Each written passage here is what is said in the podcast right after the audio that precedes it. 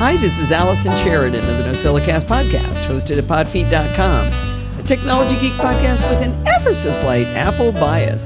Today is Sunday, August 8th, 2021, and this is show number 848. Well, you know, I'm super proud of the uninterrupted 16 years of the NosillaCast, but I'm also really happy that I don't have a world record going for Chit Chat Across the Pond.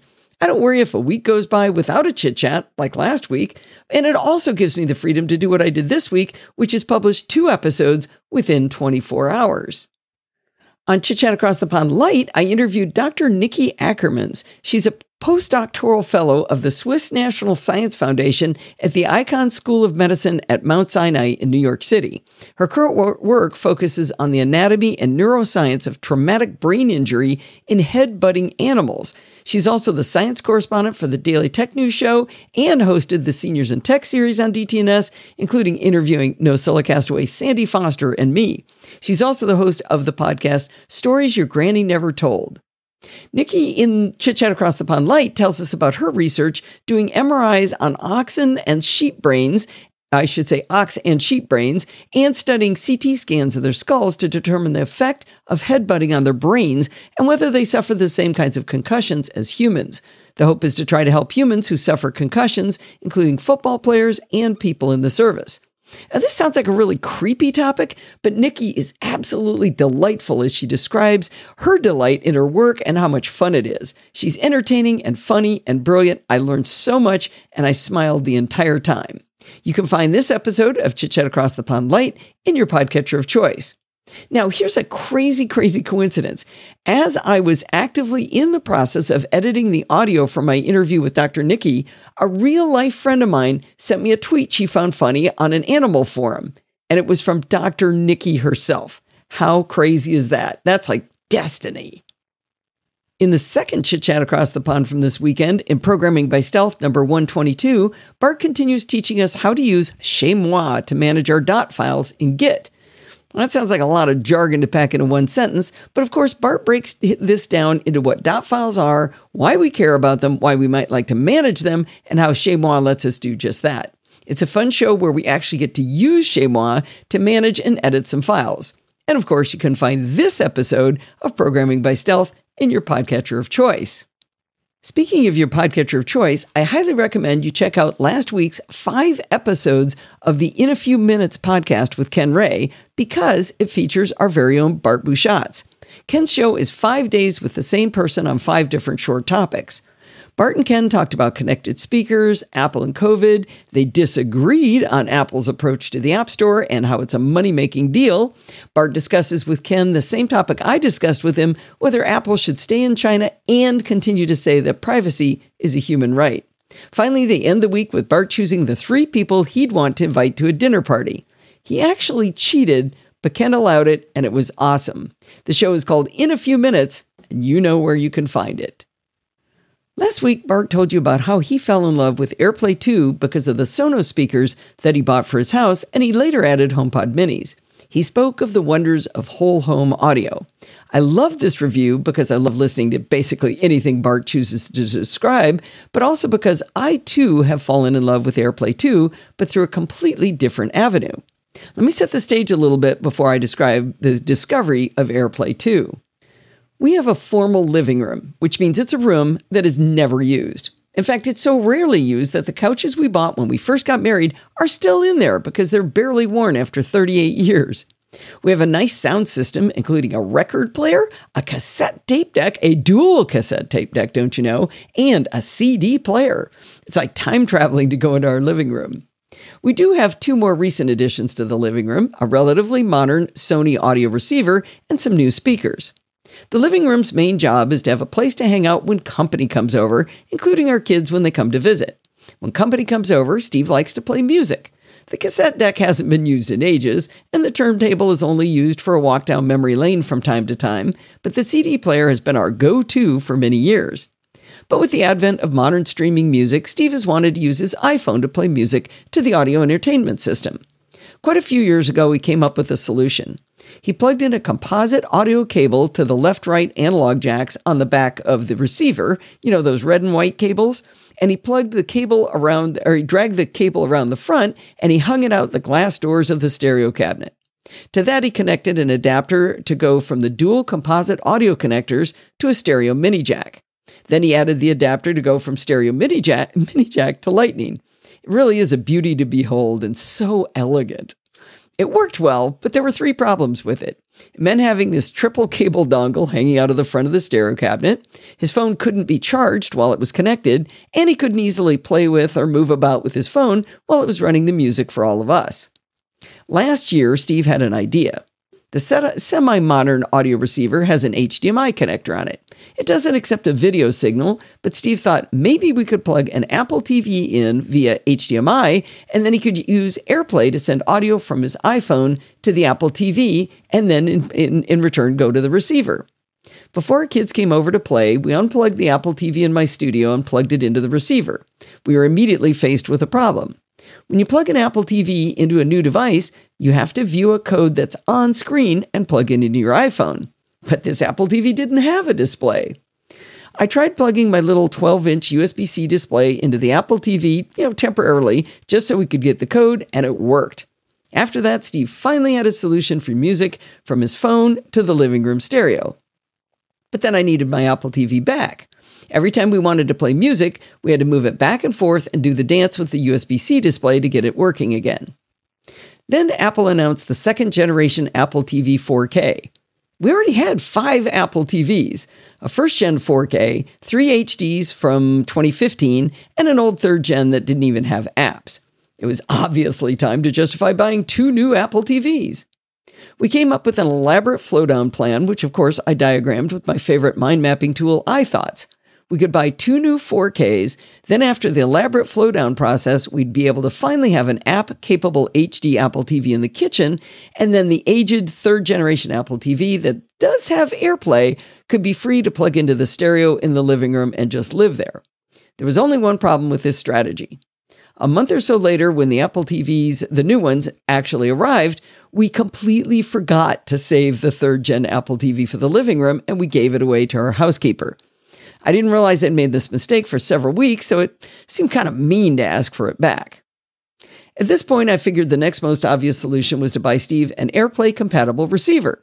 As I said, the Sony receiver he had was relatively modern, but that word relatively is in comparison to the cassette deck.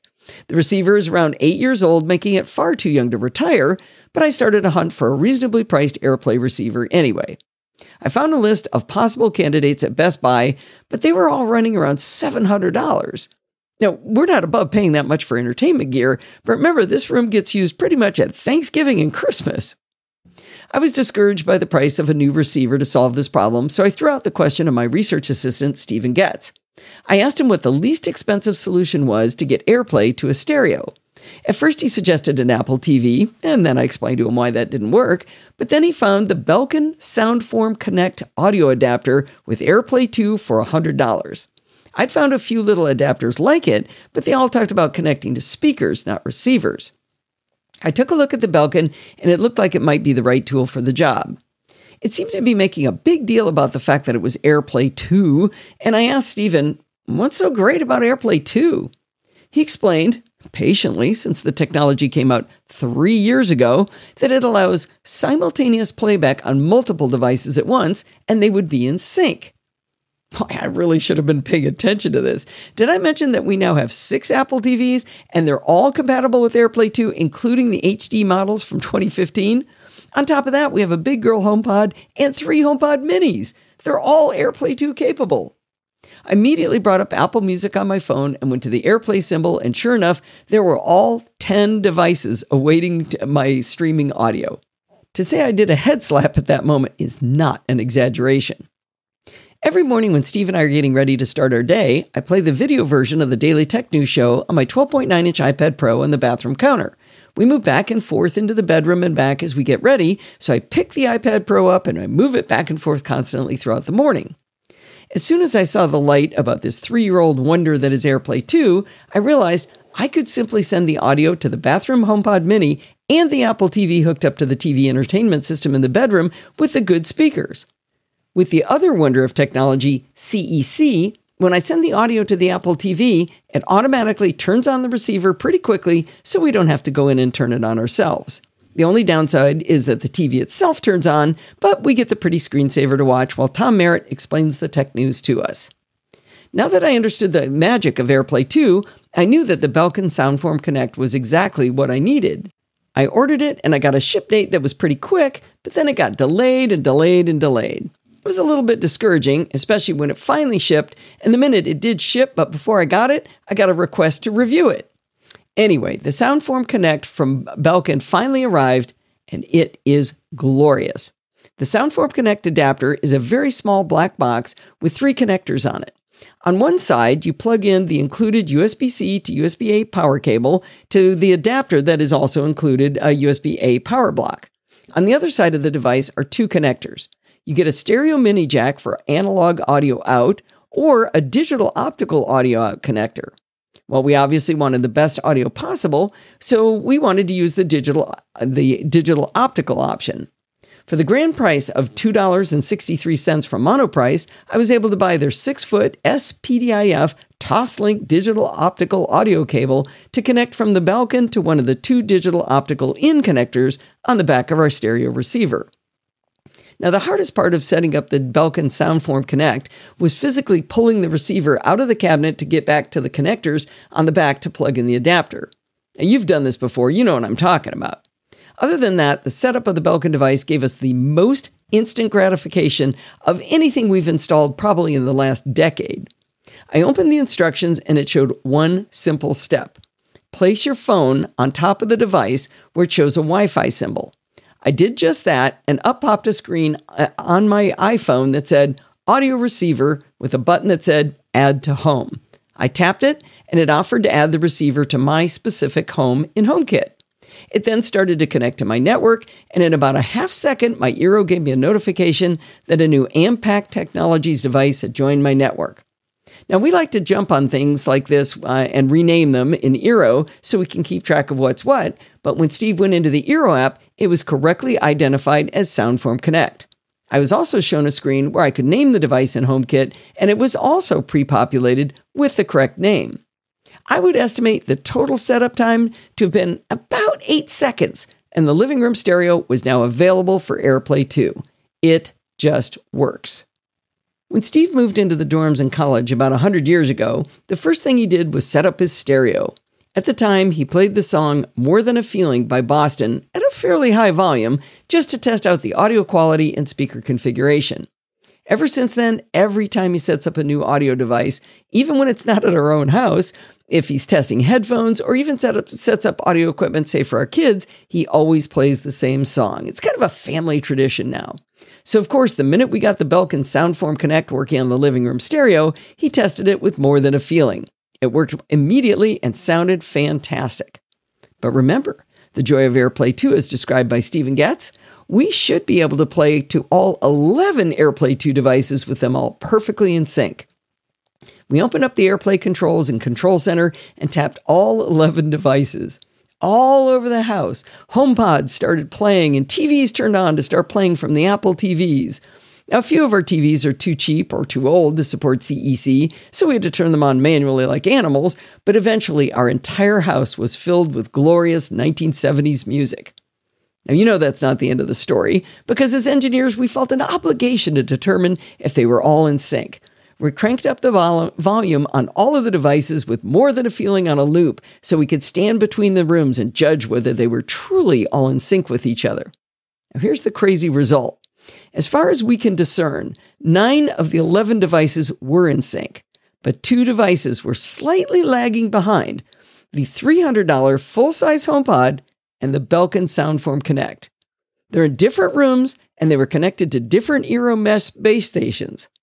We pretty much have no explanation as to why just these two devices are slightly behind, but after extensive, full volume testing, we decided the lag isn't big enough that we'd actually even care. It's just a scientific data point. After a good half hour of repeating the same song over and over again at full blast, Steve wondered out loud if our neighbor Rick might be bothered by the volume and repetitiveness of our tests since our window facing his house was open. Within about 30 seconds of when he said that, I got a text message from the, the awesome Rick himself. He wrote, Are you playing Boston more than a feeling? I love that song. I'm telling you, Rick is the best neighbor, next door neighbor ever. Unfortunately, after that, he started making song requests from the Eagles and Cat Stevens, so we had to cut him off after a while. So the bottom line is, like Bart, I'm in love with AirPlay 2 as well. I can't believe I didn't understand this for three years when my house was filled with capable devices. I'm also in love with the Belkin Soundform Connect as a way to add AirPlay 2 to an existing audio receiver or speakers. With the $2.63 digital optical cable from Monoprice, we now have AirPlay 2 on the good stereo in the room that nobody ever goes in. The USB C power supply is even narrow in the right direction, so it fits into a power strip, only taking up one plug. The Belkin Soundform Connect is perfect. I'm going to give my voice a little break here and hand the microphone over to Allister Jenks. When I bought my Apple Silicon powered MacBook Pro in late 2020, I wasn't sure what I'd do with my 2018 Mac Mini. My overriding thought was it would be useful to keep around as a server, but what would it serve?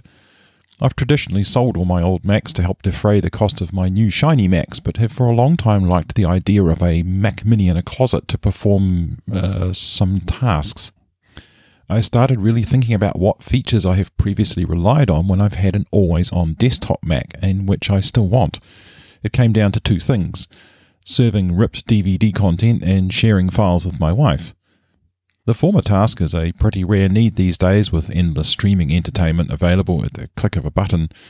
And if I upgrade my wife's iMac beyond Mojave, iCloud Drive can deal with the latter task. So now I'm finally in the position to have my Mac Mini in the closet. There's nothing for it to do.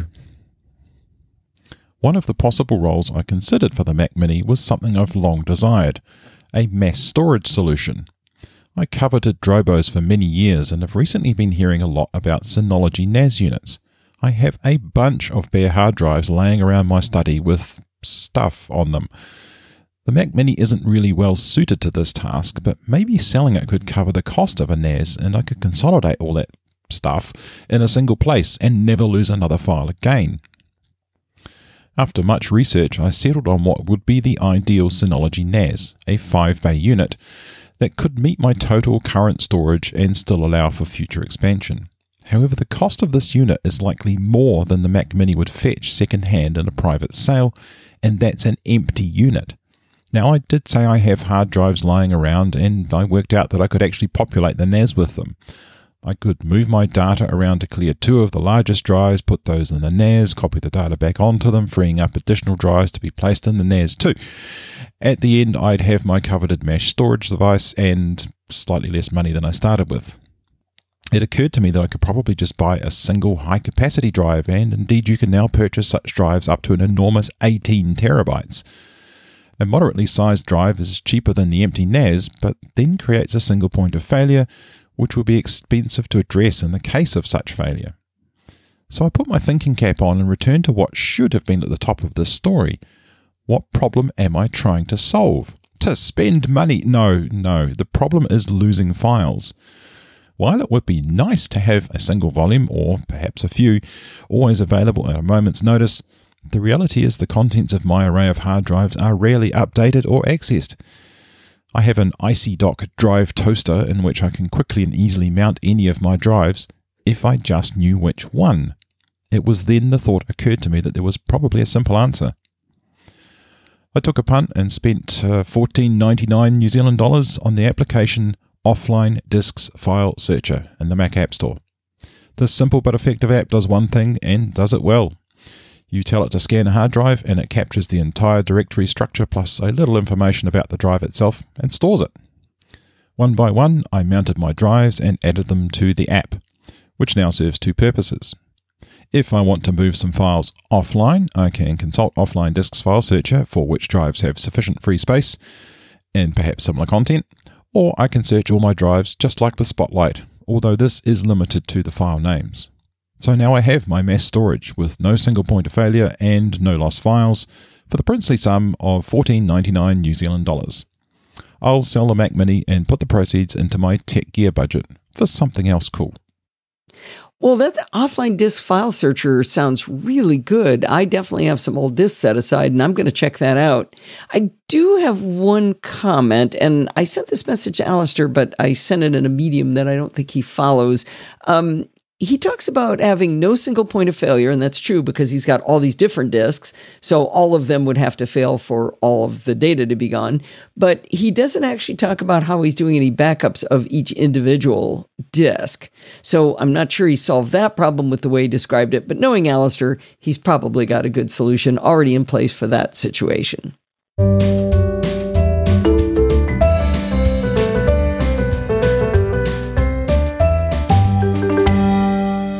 I have a great tiny tip for you. Have you ever needed to see an entire month or an entire year calendar just to look at dates, but you don't want it all cluttered up with your appointments? On macOS, there's a super easy way to do it. To instantly see the current month, just open the Terminal app. It's located in Applications Utilities and type just this C A L, CAL. Boom! The current month in an easy to read calendar, just the information you need. So fast and so easy. I use this all the time. Well, this week I had a problem to be solved, and I knew that Terminal was the fastest way to solve it. I knew I'd written a blog post on October 17th, 2018, and I needed to find the folder where I'd stored the extra information for that blog post. I keep my notes for my blog posts in folders on my Mac by the year, month, and day of the Sunday of the podcast episode. So, to find the notes for October 17th, 2018's blog post, I needed to find the date of the following Sunday. Easy peasy with Terminal. Instead of typing Cal, I needed to tell it the year I wanted to look at. So I simply typed in Cal 2018. Boom again. I instantly had the entire 2018 year shown month by month in a beautiful calendar view, and I could see that the following Sunday was 21 October 2018. Here's another fun use for it. Have you ever wondered on what day of the week you were born? I'm pretty sure I was born on a Sunday, but I can verify it by just adding the month into the command. So I type cal space 04 space 1958. This gives me just the month of April in 1958, and sure enough, Steve and I were born on the 20th, which was a Sunday. Now that's most of what I do with Terminal to look at calendars, but if in Terminal you type man space cal, you'll see the manual or man pages for the command cal. I started reading it and I discovered you can view the current month, but also the month on either side by typing cal space minus three. Maybe you want to look at the previous 12 months. You want to know this month and the 11 months before it, starting with the current month. For that, we need to use the dash B flag that tells it to go back a certain number of months. So if you type cal space dash capital B 11, you'll get the 12 months with this month included. It's really cool. Give it a try, get it into your muscle memory, and then someday you'll be needing to see a calendar and you'll remember, hey, I've got one right here in my terminal. This week's hero of the show is David Berger. He went to podfeet.com slash Patreon and he pledged his hard earned money to show his appreciation for the work we do here at the Podfeet Podcast. He gets value out of the shows and he matched that value. I can't thank David enough and all of the other existing patrons for their continued support. If you find value in the shows, continue to becoming a hero like David and show your support by going to podfeet.com slash Patreon to help out the show.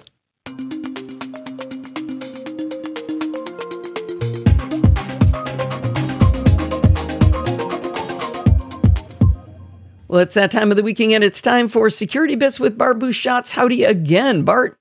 Hello, hello, hello. And, uh, we just had fun doing some uh, some programming together, and uh, now we're going to talk about security bits. And uh, boy, do we have a should we light our hair on fire question for today, right? Yeah, we basically have one big Apple story, and a few other things happened. But I guess we'll start with a few other things because there's some been some follow up on some long, you know, some recent and long running stories. So the first and most obvious one is our friends at the NSO Group and their little winged horse Pegasus um, it's not hundred percent clear, but it seems like Apple have patched the vulnerability that Pegasus was making use of. They rushed out an emergency patch that people think patched Pegasus. So that was iOS fourteen point seven point one. That that's a, a whack a mole job, but okay, go yeah, exactly whack that mole. It's a cat and mouse game, so you know, go cat or go mouse, whichever. Anyway. Um, the uh, Pegasus, so the NSO group uh, have decided that uh, maybe they should investigate after all, even though they initially denied there was anything wrong. Uh, and in so doing, they have already suspended a bunch of their customers. Really? Yes. So when their initial that's denial was that there was nothing to see here, what they meant was, "Oh no, we have a real problem and we're dealing with it." But anyway, that's uh, I interesting. wonder if you can trust them. yeah. Like they could just shut off a couple of governments and leave a bunch of other ones. Well, I guess when you have enough public pressure, you can. It's much easier Yeah, to do it now. Um, iMazing, which is mostly a backup tool for getting stuff off your iPhone, well, its whole shtick is that it reads iPhone backup files, and the Mhm. Pegasus log files and stuff are in the backup files. So Ah. it's uh, initially it would seem like a weird feature for iMazing to add Pegasus detection, but actually, given what their app does, they're the perfect place to put it. So they have added it. So if you are an iMazing customer, you can now do a quick little check for Pegasus.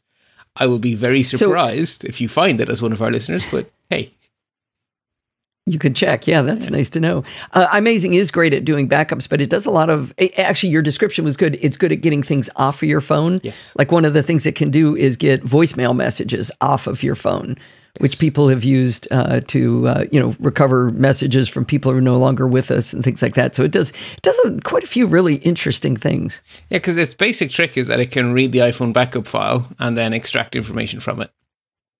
I keep almost buying it. And I and I say almost because I really like what it does and I think it's really cool and I don't need what it does. But I want to pay him because it's such a cool tool. Yeah, it's one of those products that, like, if I need it, I know what to do and I know where to get it from, but I really hope I never need it. it means something's gone Definitely. wrong. Yeah. Um, and then John Gruber dug up an old news story that I should have remembered, but Facebook do so many evil things, it's hard to keep track.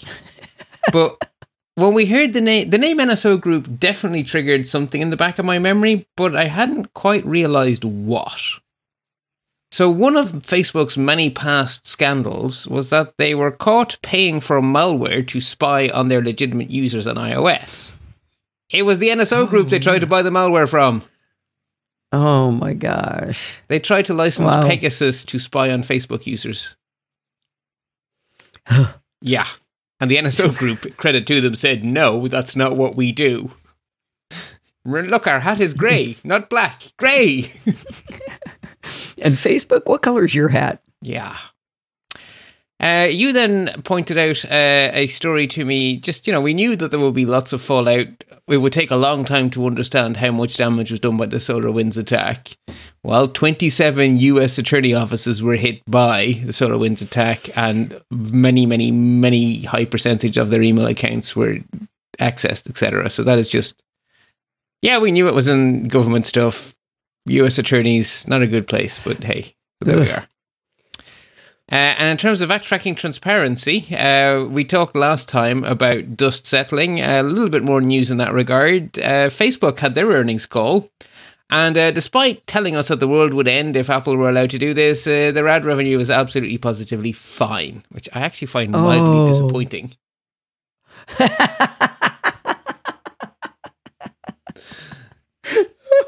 okay, that's funny right there, Bart. But yeah, so there we are.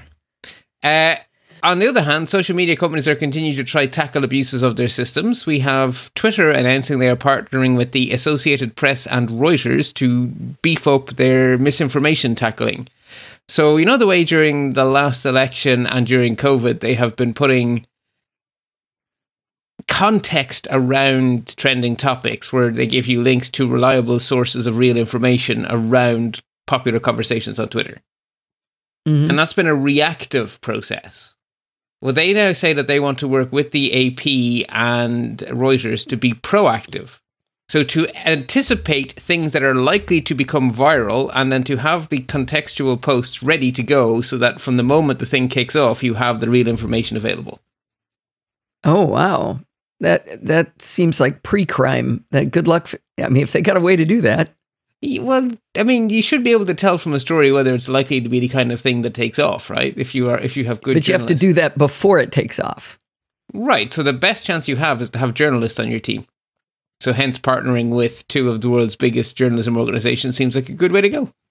So it's interesting. But journalists are humans who have to be able to read how much before it happens, you know, before it blows up. That's the tricky bit. True, true, but it does take some amount of time for something to go viral. So, anyway, it's interesting. Uh, Twitter have also added support for signing with Apple, which is just a nice little, oh, good on you. Uh, and then we have a related counterexample. New York University researchers speak out after Facebook disables their accounts.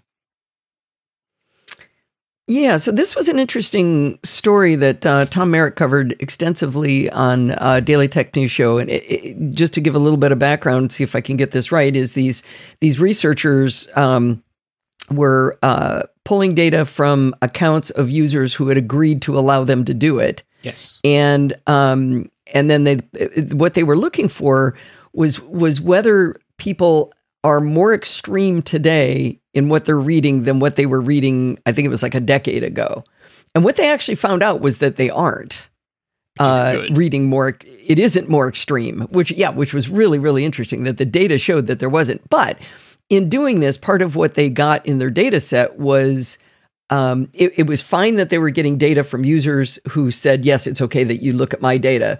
But they also pulled ad data when they did that. And Facebook is saying, well, you're not allowed to pull anybody's data that didn't agree to it. My, our advertisers didn't agree to it. So we're canceling your account. So they canceled the individuals' accounts that worked on the project. So, you know, Sally can't see her grandchildren grow up on Facebook because she worked on this NYU thing, which was kind of weird.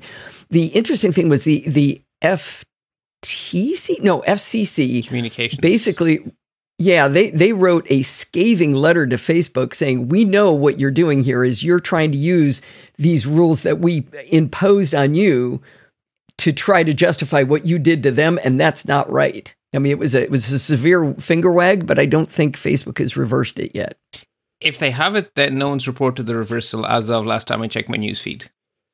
Hopefully, Yeah, a follow up can- next time is and Facebook do the right thing. But yeah, so they are Yeah. saying that the privacy of their actual customers is being violated by these terrible researchers. So they're using consumer protections to protect advertisers. right right because they're saying There are users Yeah. and they're being hurt. It's like, yeah, oh, finally you're being honest. Finally you're being honest because what you call your users are actually your product. exactly i'll try to um see if i can find the link to the F- the fcc article because that That was be nice. and i'll put it in the show notes if i can find it it was it Great. was it was really well written too Excellent. No, that, that would be lovely. Uh, the link I have is to an article on protocol, which is pretty good, but it would be nice to have um, to have the other one as well. Uh, another quick follow up then Mozilla's VPN is extending to seven more countries. Unfortunately, it is also increasing in price. So the seven new people who get to play along are the Austrians, the Belgians, the French, the Germans, the Italians, the Spanish, and the Swiss. Not the Irish. Um, and finally, uh, we talked about Audacity and th- their new owner is not getting off to a great start. Well, there is a bit of good news. Uh, they have a lot of work to do to earn my trust back, but they have made significant progress by putting out an entirely new privacy policy that bears no resemblance to the previous one, doesn't do the stupid 13 years of age thing, doesn't do the whole we'll send stuff to law enforcement thing, and doesn't collect your PII. So it this is a massive reversal of the problematic uh, previous privacy policy that got them into so much trouble. So, do you trust him now? Uh, probation. Okay. So, I mean, would you download Audacity today if you needed it? if I needed it, I would, but it will be a last resort because I, I, I hate for nerds by nerds user interfaces. I, I understand how powerful the app is, and I understand how amazing it is that it exists. And I mean, it, the world is better off for its existence. But I'm still going to use nice shiny GUIs, even if I have to pay for them. Yeah, yeah, definitely. Um, the one thing I used um, Audacity for forever is noise reduction. It's got a really good noise reduction tool, and I've got a tutorial on on uh, podfeet.com about it. It is my number one hit site on all everything I've ever done in podfeet.com. Just every every week I'll I'll see, you know, a bunch of people going back to it. And it's probably well over 10 years since I wrote it Excellent. but they they just uh, I just paid for the uh, full pro version of Hindenburg, and it's its noise reduction is just magical. You press a button, it goes, "Yeah, I got that." like, wait, I didn't push, I didn't do any dials, I didn't twiddle any numbers. It goes, yeah, yeah, no, I, I measured it, I got rid of it, and it sounds perfect now. And I mean, it is unbelievable Huh, how so well if you pay for expertise, it works. Yeah, it's funny that way. Mm. Excellent. That's good. But know. still, if you don't have the money, Audacity has good good noise reduction, and you can use my tutorial. Exactly. And like the GIMP, it's great that it exists and I will use it if I need to, but gosh darn it, the, the, the, the nicer interfaces are nicer. Yeah. So let us move on to our deep dive Apple's new child protections.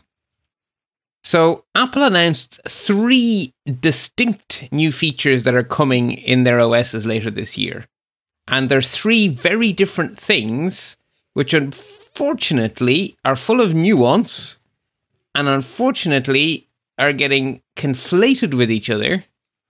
And they're getting caught up in everyone's race to be the first to have a hot take.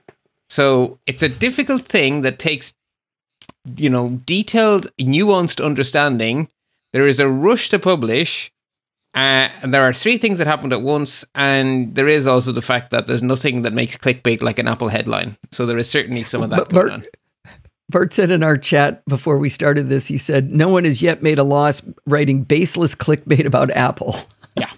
I mean, there is definitely some of that going on too. And there is also just honest misunderstandings. And there is a stupidly ill informed rush to be first to have a hot take. So there's a lot mm-hmm. going on. So when you start off with misunderstandings and confusion as your basis for then building an opinion on top of, it's probably not surprising the opinions are often garbage. So initially I thought, oh my God, I'm going to have to just, you know, explain why this person's wrong, why this person's wrong, why this person's wrong. It's like, no, no, no, no, no, no, no, no, no, no, no. That's a terrible thing and it'll just make me cranky. Why don't we go about it from the other point of view and say what Apple actually did? And then people can make their own in- opinions based on facts and knowledge and understanding instead of hot takes.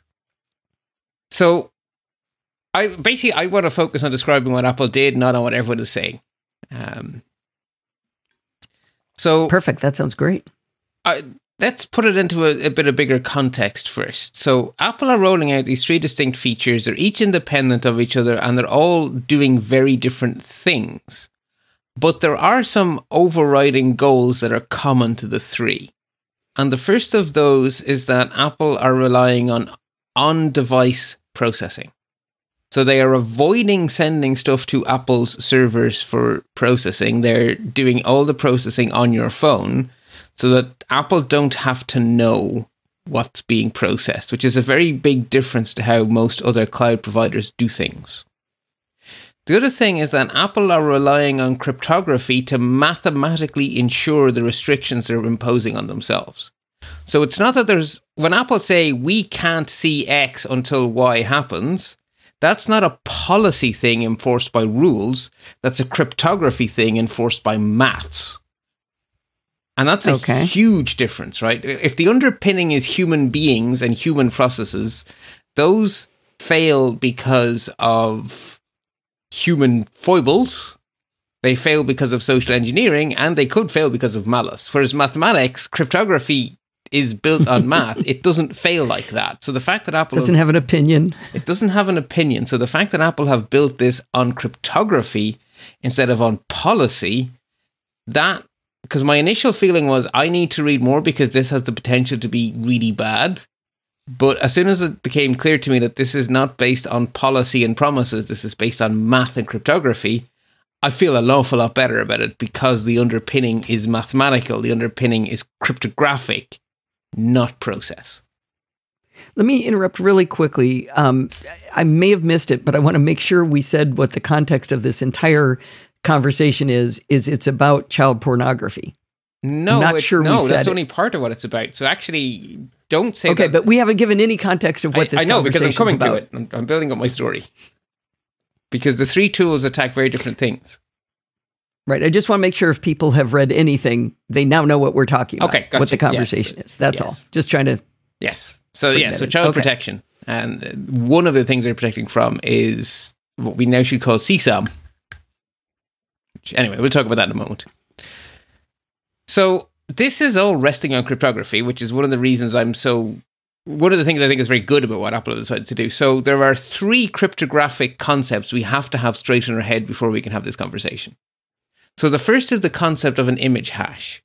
So we have met many times in this segment the concept of hashing text, right? You have a you have some normal data and you shove it into a hashing function, passwords being a great example. And no matter how long the data is, you get out a unique hash and you can't go backwards, right? If you hash the password monkey and you hash the password donkey, you get a completely different hash. And if I give you the hash, you can't know that my password is monkey or donkey. And if I were to hash monkey and donkey with the same hashing algorithm, I would get that same hash. Yes, exactly. Yes, it is a deterministic one way function. So I used to call say it was like mashed potatoes, but it's not because if I mashed a potato and you mashed a potato, we wouldn't get the same mashed potatoes at the end. yes, but we can't unscramble it or unmash it. So yeah, right. It is a one way function, and that works great for text. But for an image, you need to be a bit cleverer about it because what you need to do is you need to have an algorithm that hashes what's important about a photograph, so that if you change it from a JPEG to a PNG, you still get the same hash. Ah. But two photos of the two different photos of the same person should not get the same hash. And a cropped version of the same photo should get the same hash. Yes, exactly. That's tricky. That's a lot of math. It is a lot of math. So the bottom line is Apple are not the first people to solve this. Microsoft solved this quite some time ago as well. But what is going on here is image hashing, which means that the hash tells you that it's the same photo, even if that photo has been resized or changed in resolution. And okay. you cannot go backwards. You cannot go from hash to photo. And two photos of the same person will have a different hash because they are not the same photo. So it's not an image recognition thing, it is a photo imprint thing.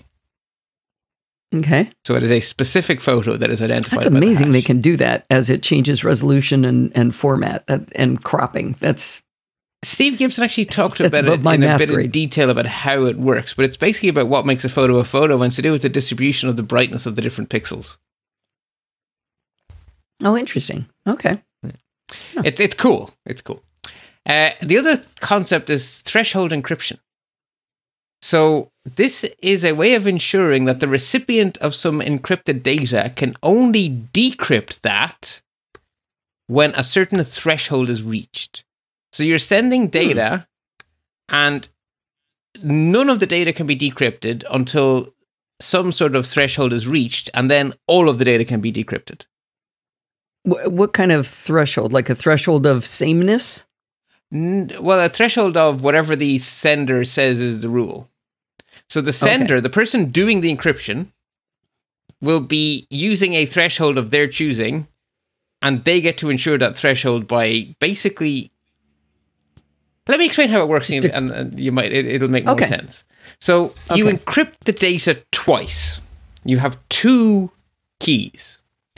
The inner key is what does the real encryption, and that that inner key gets encrypted again. And the encryption to unlock the first key, you give that key out in pieces every time the event you're tracking happens. So if 10 events are supposed to happen, you break the key into 10 pieces. And every time one of those 10 things happens, you break you give out another bit of the key. And only when you cross the threshold of 10 does the person, does the recipient have all the pieces of the key. They can then decrypt the inner key, which decrypts everything. Hmm. Okay. So the key here is that you can send something in an encrypted format that the recipient cannot decrypt until a threshold is met. And this is a really important technology for what Apple are doing. So keep that one in your pocket. And that's that's so it sounds when you read the description of what Apple are doing, it sounds like a human process. We won't decrypt it until X happens. It's not a human process, it's an encryption system. Interesting. Okay. I think I follow. And then the last thing just to remind ourselves of is the concept of end to end encryption, which is based on public key cryptography. where the two parties each have a public and a private key. Anything you encrypt with the public key can only be decrypted with the private, and vice versa. So if I wanna if I wanna send stuff to you, I encrypt it with your public key, and then only you can read it. And if you want to send stuff to me, you encrypt it with my public key, and only I can read it. And an eavesdropper in the middle has zero private key, so they can read nothing. So when people say that Apple can uh, can unlock your iCloud photo library, is that still end to end encryption? No, no. uh, So at the moment, as things stand today, a lot of what Apple do in iCloud is end to end encrypted. Photos has not yet been end to end encrypted. Neither has iCloud email because it relies on IMAP. Uh, so basically, Okay. so there are things that are not end to end encrypted, and photos is one of them. What's very interesting is that it is now based on the work Apple have done now. It is now possible for them to make it end to end encrypted without losing protection. Oh, interesting. Interesting. So they've Okay. written this new protections as if it was end to end encrypted, but it isn't. Which means that I think that Huh. the second shoe that's about to drop is, oh, by the way, we've now made it end to end encrypted. Because the, there was an easy route here. They could have done all of this scanning on the cloud because it's not end to end encrypted. But they've chosen to go out of their way to make this compatible with end to end encryption.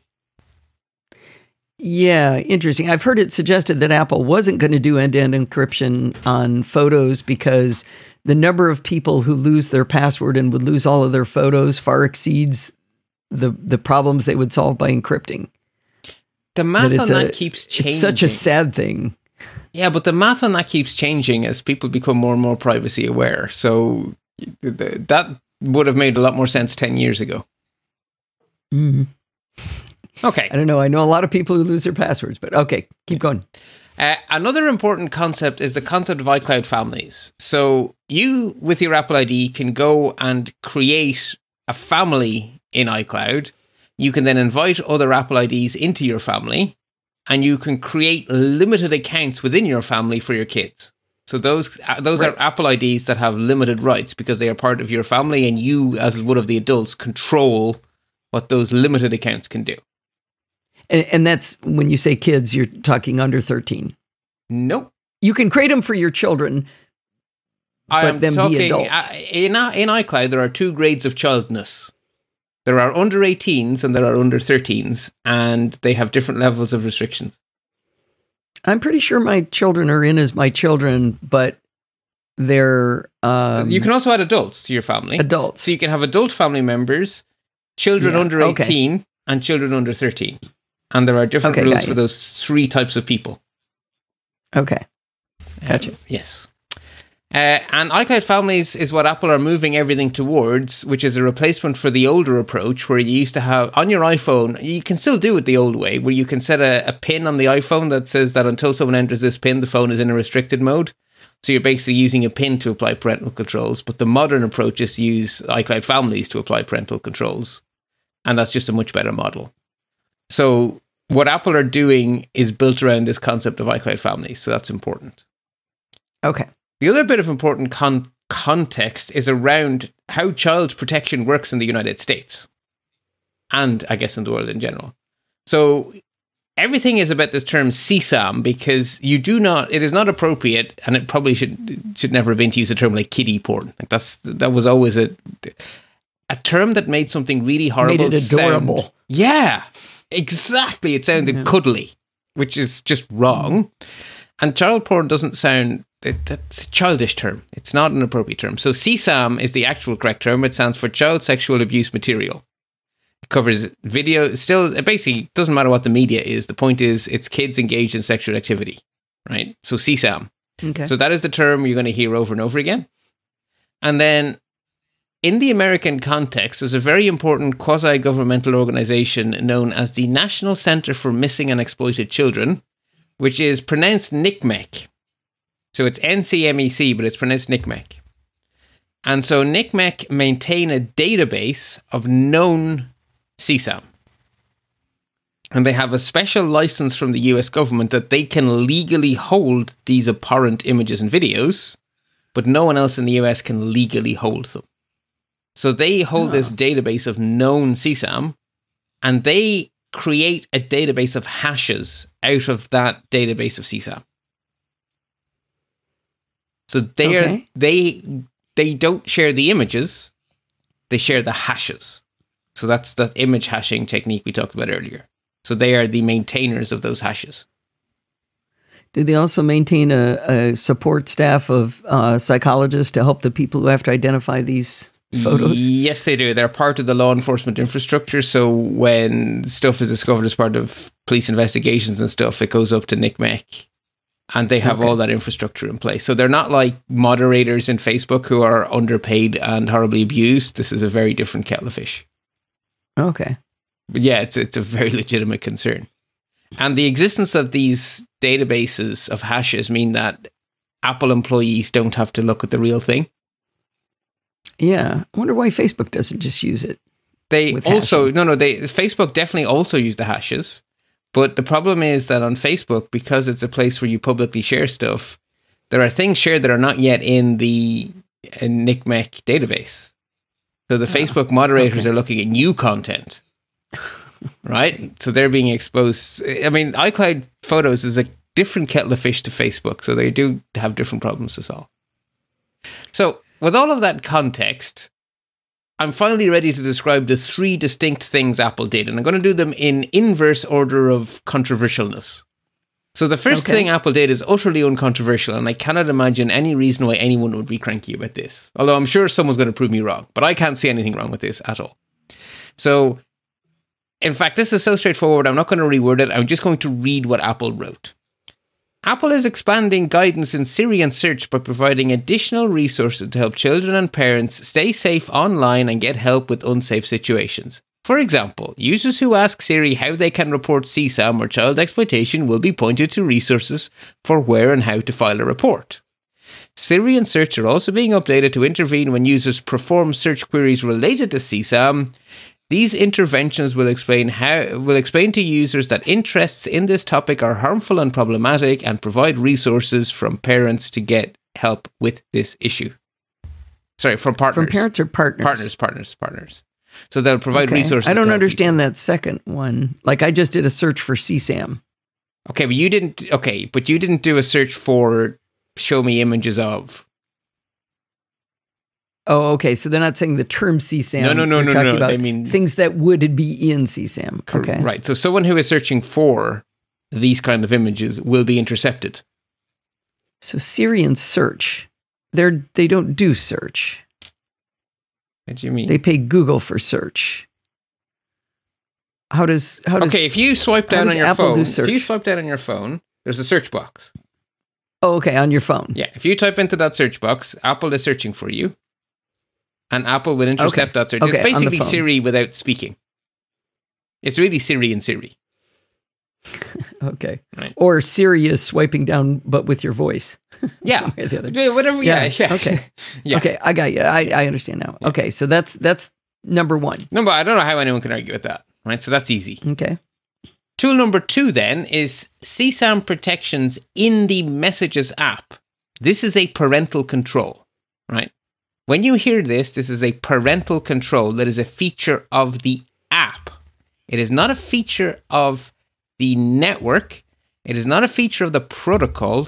It is a feature of the app and it is a parental control. So, That's specifically part of the Apple families, yes. or is it separate from no, that? no, no. It is it is a it is an iOS parental control. So Wait, iOS.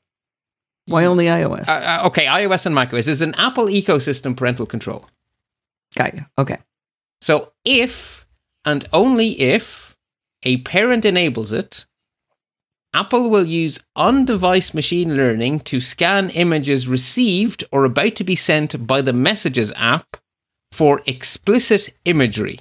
Not CSAM, explicit imagery. This is not a CSAM thing. This is just a an explicit images thing. Uh, okay. How are they doing that? They are using machine with learning, the cryptographic. machine learning So on not device. with the. no one, Sorry, we're no Skype stepping on each other here. Yeah. So none of the none of the encryption stuff that you just talked about. Correct. This is nothing to do with NCMEC. This is nothing to do with CSAM. This is explicit imagery in the Messages app being detected on children's phones in app if and only if the parental control to look for this has been turned on. It is machine learning. So, like we have machine learning to see if websites are safe, this is machine learning to see if images are safe. Huh. If the Okay. machine learning thinks it has found a hit, it doesn't display the image, it blurs it, and it gives the child a warning to say, We think this image might be problematic. Do you want to see it anyway? If the child is under 13 and says yes, the image will be shown and their parent will be notified. If the That's child sending or receiving. sending or receiving, either way, if the image is flagged, hmm if the child is, is 13 to 18, the child will be warned and only the child. So, this is basically machine learning to look for naughty images and offer the child a warning. That's it. That is all this is. It is on device only as a parental control. It is not on by default, it is entirely opt in, and it is only on managed Apple IDs that are a child. So there's a lot of subtleties here. So the first off is it is a parental control. It is no different to safe safe web browsing in, in Safari. The warnings that are sent are not sent to Apple. They're not sent to the police. The only war- place the warning goes is through the iMessage network, fully end to end encrypted from the child's phone to the parent's phone. This is entirely a parental control. This is not a big brother watching you thing. This is between the parent and the child. Okay. This is a feature of the Messages app. This is not a change to the iMessage protocol. So there is no there is this does not in any way compromise end-to-end encryption because it has nothing to do with how the messages are sent. It is purely to do with what is arrives or about to be sent on the phone. This is purely within the app. It also means that it doesn't matter whether it's an SMS message or whether it's an iMessage. The only thing that matters is that it's a message.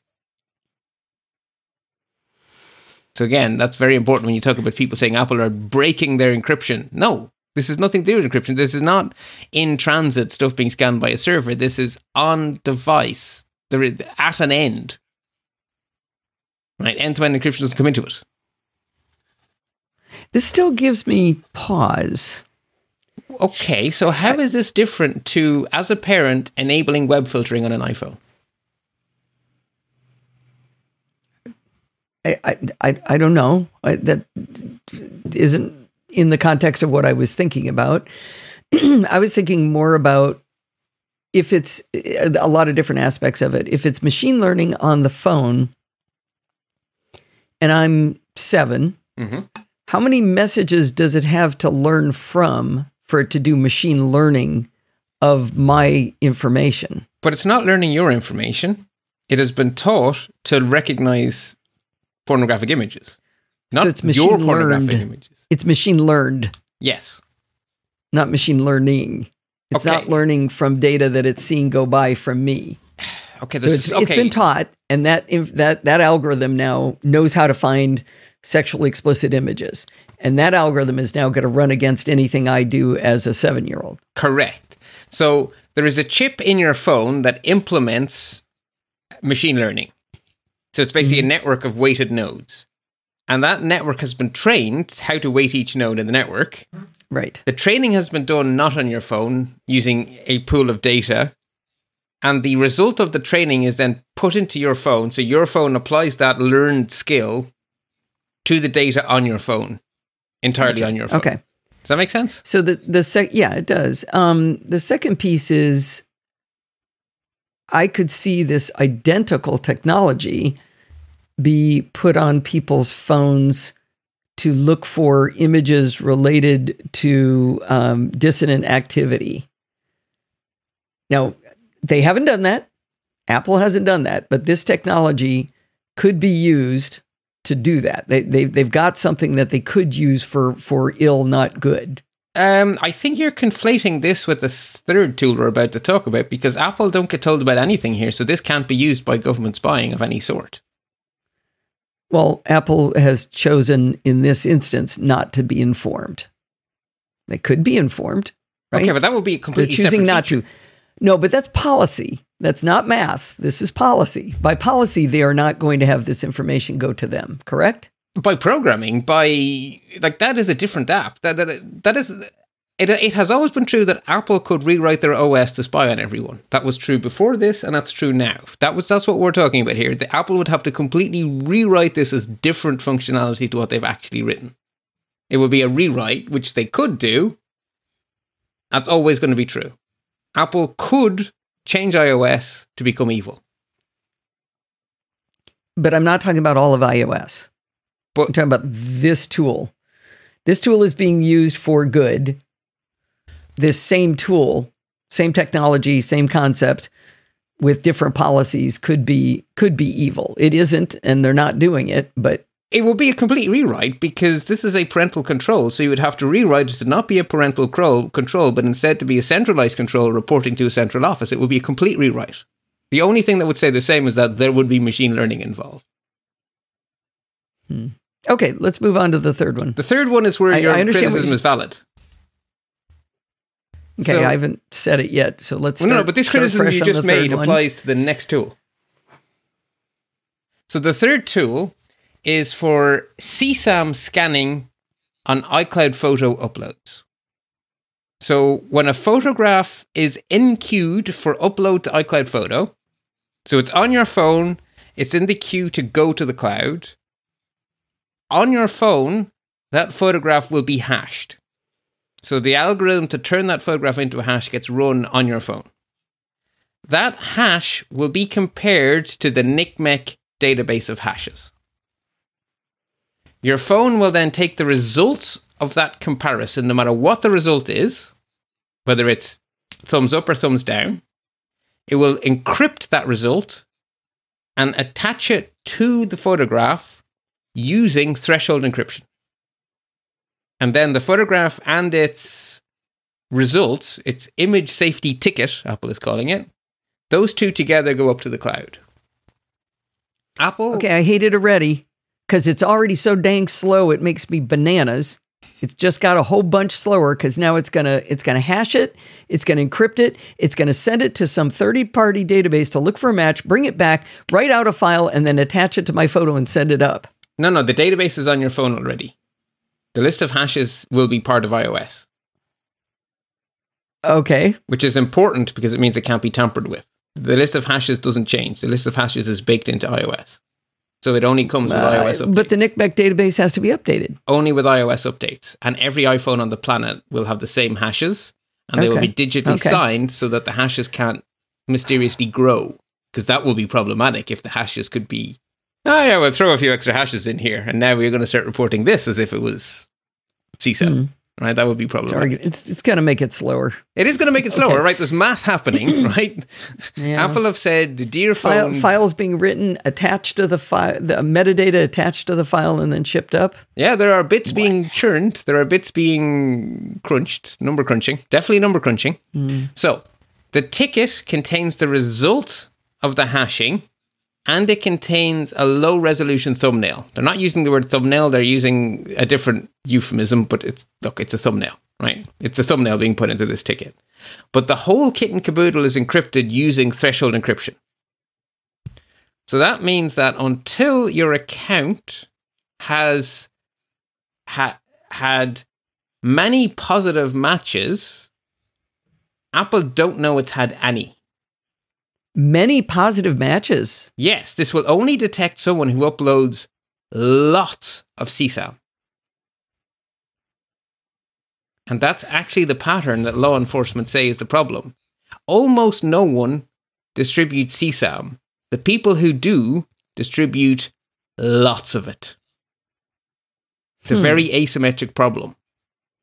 So this system doesn't flag your account in any way and cryptographically can't until you cross a threshold, not of having an image get tagged, but having many images get tagged, and then the threshold encryption kicks in and all of the images safety tickets get decrypted at once. And then a human being on Apple checks the tickets because at no point can they see the photo, right? All they get is the tickets. They check that the tickets make sense. They can, the tickets do contain a thumbnail, and then assuming it passes the sanity check by the humans, then it goes to law enforcement. Now, because we're, we're doing matches of hashes and you have to meet a threshold, the probability of a false positive is massively multiplied together so that Apple say Mm-hmm. it is a one in a trillion chance of a false positive per year. So that's good. I, I'm Very really, good. you know, I, I don't have a lot of experience in downloading uh, child pornography or CSAM. So I'm going to ask a very naive question here. I'm trying to picture. So this isn't someone who is exploiting a child taking pictures of them with their phone. This is someone who is going somewhere, finding these images that are already in the NCMEC database, Yes. Adding them to their photo library, and then your, their photo library, they're using iCloud Photo Library to send it up to the cloud. Yes. That have to be the path. That would have to be So the if they're path. not using iCloud Photo Library, or they're doing everything just downloading to their Mac, for mm-hmm. example, this would never come up. Correct. Okay. So, So- they're saving the image, the CSAM images. Right. So the problem to be solved is that cloud services are being abused to distribute known CSAM. So how does iCloud Photo Library distribute CSAM, known CSAM? Well, you can use iCloud Photo to share a family album. You can use iCloud Photo to share albums. You can use iCloud Okay. Photo to sync images between computers. Okay. You can It, it seems a little bit different, but yeah. I mean, that seems like a very odd use, but okay. right. I, It's just one of the contributors, right? You can imagine that there's easier ways to share. Absolutely, but the, the the problem is that we know that cloud services are abused for this kind of thing, and so Mhm. Dropbox already scanned for for the NCMEC database. They just do it on the server. Microsoft in Office three six five scan for the NCMEC hashes, but they do it on the server. And Mhm.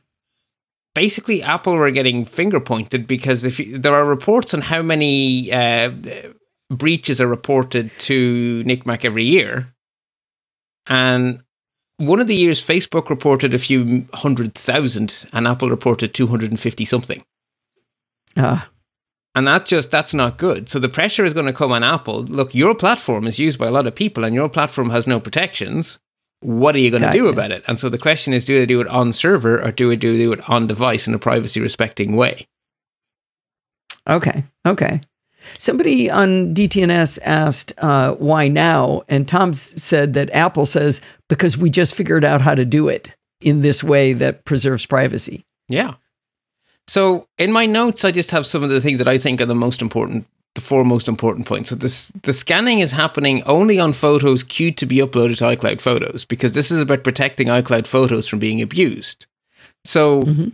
this is not something. If, if you do not want your photo scanned for these hashes, then don't use iCloud Photo. This is about the cloud not being abused. So don't use the cloud if you don't want your stuff checked.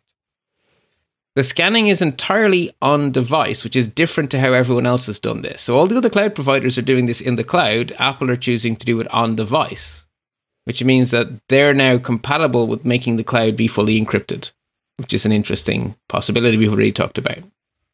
The scanning is not machine learning, right? This is not trying to find things that look like they might be CSAM. This is matching to known hashes of known CSAM. So this is what this is this is one of the points where there was a lot of conflation because the messages feature was machine learning to find explicit images. This is scanning hashes for known specific CSAM images. They're very Okay. different things, but people conflated the two and assumed that the same machine learning was being done for both iCloud Photo and messages. But they're not. They're very, very, very different things. Uh, Got ya, got ya. and the really important thing is that there is cryptography underlying this thing Apple say where we can't see anything until the threshold is met. That's not policy, that's cryptography. And that's probably why this has taken so long for Apple to do it, because figuring that crypto out was actually darn hard. I've simplified how threshold encryption works. because the point is to say what it does. The actual how is darn bloody clever and darn bloody cool, but let's not break our heads with it here and now. We have a lot to digest today. It was nerdy enough. Uh, really- just just nerdy enough is what I would call it. Yeah. So a lot of work has gone into making this privacy preserving, and a lot of work has gone into making it so that we don't have basically the one place where humans enter into this, right? The the the point of slippery slope danger is in what hashes get scanned for. Right? So at the mm-hmm. moment, the only hashes in the picture are from the NCMEC database. But if Okay. the Chinese government make it a condition of selling iPhones in China that Apple must also scan for a list of hashes from the Chinese government's database of bad stuff, well, that rather changes the math, doesn't it? So the thing Well, to no, the math is still the same. sorry, that changes the that changes our The policy, our calculation of how we feel about it. Right? right? So the source of the hashes is the thing that we need to watch like a hawk. Who does Apple partner with? Because if they start to oh. accept hashes from the wrong people, we're in trouble. You know that one gets when you go to the extreme to China and what they might do with it to the Uyghurs or to dissidents or whatever. That's where you you can tell. Okay, so that would be wrong. Yeah. But what about something a little bit closer, um, like an Arab country where seeing a woman's ankles is considered improper? You know, you could see like that's that's a cultural difference. Okay, but the thing is, it's not a machine learning thing where you could ask Apple to filter ankles. Right. You would have to have a hash A of every picture of, what an ankle. like. Yeah, yeah, yeah. So it it couldn't very easily be flipped to that. No, what it could be flipped for is if you have a campaign of freedom fighters who are using a specific um, inspirational photo to to gin up, you know, to to pep up their supporters. Well, that is Mm-hmm. something you could do a hash of, right? You could put a Nazi logo in the database. Well, no, but it no, it would have to be a specific. Oh, it'd have to be all Nazi logo photos. Yeah, exactly. Right. This is not machine learning. This is not Yeah, pattern yeah, yeah, recognition. yeah, this is photo recognition. So the picture of the the protester in front of the tank on Tiananmen Square. Mm-hmm. That could be put in, and any group sharing that photograph is probably an anti-Chinese government group. Yeah, yeah. So they're the kind of dangers where you have. So it's all What's about so weird is that the. NCMEC database even exists. That there is this set of photos. But the NCMEC database exists specifically because the cloud service providers were like, we cannot be responsible for figuring out what is and isn't uh, abuse imagery. Right. We Uh-huh. need we if you want us to scan, Tell us what to look for. tell us what to look for without showing us because we can't expose Yeah. our staff. And so that's why the hashing and an awful lot of really good work on the hashing is done by Microsoft. Like Mi- Microsoft deserve a lot of credit for their hashing system, which is the basis for a lot of automated scanning. And Okay. they were very instrumental in setting up uh, the NCMEC database. So they deserve big. When I first when I first saw this story, I sent it to Bart and said, "Well, this is interesting." you said, "Well, there's an understatement, Allison." I, I like that explanation, Bart. That was really good. I like how you broke it down and explained it instead of talking about everything that was wrong. That was that was definitely a good decision. Yeah. And then only for what it's worth, because I don't think my opinion is particularly valuable. But my gut reaction was, Excuse me? "Uh-oh."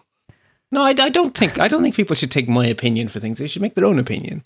But if people care about what my opinion is, my gut reaction was, I need to look at this very carefully because this is dangerous territory. I've done my homework. It is my opinion that Apple have done this in a privacy preserving way. My only thing I'm going to be watching out for is what databases Apple choose to partner with. And as long as they continue to hold the line on that, which, you know, stuff like San Bernardino tells us they are prepared to hold the line, as long as they're prepared to hold the line, I'm not worried about this. It's all about the hashes in my mind. Okay. I, I'm sorry. Now I understand. You're saying you're right now was when you stated your opinion. All of the stuff you said before that was an opinion. Bing, bing. Got yes. I Yes. was going to say, wait, you thought you didn't think that was useful? I thought that was really useful, Bart. Yeah. Okay. So there we are. There are links. Oh, the other, uh, did I say that Apple released a white paper detailing how all this works? I didn't, did I? I forgot this bit. So there's a link. The first link in the link section is to Apple's page on this, which gives a good human friendly description. But at the bottom are links to PDFs. One of those PDFs is a white paper that describes the technology, which is really, I find that supremely useful because it's full of the nerdy detail I wanted. what also really caught my eye is there are three independent reports from cryptographers who have vetted Apple's technology and literally stand over it and say, I have validated that this does what Apple says it does. So they are literally asserting, with their credibility as career cryptographers, they're Oh. attesting Apple's work. They are named. Oh, that's good. So they are putting their reputation on the line. And you can read the reports, and they basically say, "I verify that, and I assert that." So it, it's that that's really good to see. Um, and there's actually there's a few other documents in there too that people may find interesting. So the, Apple obviously realized that this was a hornet's nest they were about to kick open, so they did do their homework on this, um, which is good. Great. Great, great, great. Okay, so there we are. Right, Whew, that was that was a heavy lift, but here we are. Yeah, so it was. a few other stories to to round out the show. Uh, in terms of some calls to action, basically, we already mentioned that iOS 14.7.1 probably fixed the Pegasus vulnerability. Well, that same vulnerability is fixed in macOS 11.5.1 and watchOS 7.6.1. So patchy, patchy, patch, patch. In terms of worthy warnings, just the one that crossed my radar a British site called Raffle House. They basically run lotteries. They've had a fairly major data breach where they accidentally forgot to protect their uh, Amazon S3 bucket full of hundreds of CSV files containing personal information about their users. Oops. Oops. Yeah. The big danger is spear phishing in this one because it doesn't contain financial data, just who you are and what lotteries you took part in. So that's obviously a place you could fish people. Perhaps for bank Yeah. information, asking them, hey, you won that lottery I know you entered. Give me your bank details and I'll give you some money. Right? Danger, danger. Mhm. In notable news, then, only one thing sort of crossed my radar, apart from the Apple story. Um, Instagram have actually gone and made some quite substantial changes to how they're going to treat under 18s. So Hmm. there has been this concept of a private account, which means that your stuff is is much less shared. From now on, people under 18's account will default to private. They have the option to choose to make it a public account. So if you want to be a young influencer and become the next big hit, you can do so, but you have to proactively choose to make yourself visible to others. Hmm. Okay. So it's a really good switch to the default, basically. And the intention is to make it harder for adults to target children. Good. Yeah, exactly. Given our previous conversation. Uh, in terms of some top tips, then, um, I came across a really nice article on the Mac Security blog over at Intego. It's about something called lookalike domains that we have talked about before. Uh, just some nice descriptions of how the different browsers deal with them and some tips to help you stay safe. So it's just a nice bit of work there by the guys at Intego. So I thought it was worth linking to. On a similar vein, two very related pieces of uh, what I call excellent explainers, both from iMore. Uh, thread, everything you need to know, and matter, everything you need to know. Thread Oh, is the future of the hardware of IoT, and matter is the future of the software of IoT. They are very interrelated technologies and yet separate, so it's good to have an everything you need to know on both of those. And they are being actively tweaked and updated as more stuff comes out, so those are actually just good to bookmark. Um, the And If you want to know more about Thread, we had a chit chat across the pond with Micah Sargent where he described it. That was uh, that was really good. Just a I don't know a month or so ago. It really was actually because armed with Micah's interview with you, these two FAQs were like, "Oh yeah, yeah, this is just confirming what Micah already taught me," which is great. that was a really good, Good, show good. with Micah. That really clarified it for me. Uh, and then in terms of interesting insights, um, two things here I want to link to. So Brian Krebs has an excellent article on the life cycle of a breached database. It's just a good explainer of the economics of how we know that there's data leaks and we know bad things happen. Okay, how does A connect to B? It's it- you know it's good to understand these things. And then the last thing I have in here is a podcast recommendation. I found it fascinating, but I'm not sure if it made me more or less worried about Google. But it was fascinating. It's an interview Nilay Patel has done with YouTube's chief product officer, where they talk about the algorithm, monetization, and Google's relationship with creators. It was fascinating, and I there were things that made me go, okay, that's more forward thinking than I was expecting. And there were things that made me go, yeah, that's just as problematic as I thought. So I came out of it very better informed, but neither ecstatic nor horrified. Uh, okay. And unfortunately, no, I have given us a palate cleanser. Oh, thank goodness, because I had none. Right, right. So uh, one of my favorite people to follow on Twitter is Caleb Fong, uh, also known as Geeko Supremo. He's in our Slack. Great guy. He tweeted a NASA photo of the International Space Station, so you can see the solar array and some other bits of the of the ISS with a Perseid meteor, meteor hitting or going down to Earth. It, it is a spectacular photo. So I put his tweet in as our palate cleanser. Excellent. And that, that serves as like a double bonus because that photo was on uh, NASA's Astronomy Picture of the Day, APOD. So if you yeah. like that picture, subscribe to APOD and you get a cool astronomy picture once a day. Yeah, I, it's it's a lot for me. So I follow Caleb and he shows me the best ones. I should. I mean, there's a sip of my Dr Pepper just as you said that. I so mean, he's I wouldn't curator have, of APOD. Exactly. I wouldn't have room for anger and, and, and fear and stuff if I if I filled it with happy images from, from space. So it's funny. I, I mean, there's a, there are a lot of people I trust as aggregators in my life because you're right. There's too much happening on the internet. So if you find someone you trust to filter the news for you, that's so valuable. But APOD, I do the filtering on. Uh, there you go. Well, he's he has an IFTTT that he uses with it, so it's pretty cool. Excellent. Cool. Okay, well that rounds out a um, feature not depressing. Not that was not depressing. Yes. Yes. No, that was informative. Which is it's kind of odd when we had an entire hour talking about child abuse imagery and we're coming out of it going, no, no, Bart, that wasn't depressing. yeah, as good as it could be. Yeah. Well, anyway, folks, remember Despite everything else, the most important thing is to stay patched so you stay secure. Well, after that long mammoth show, it's going to wind us up for this week. Don't forget to send in your dumb questions.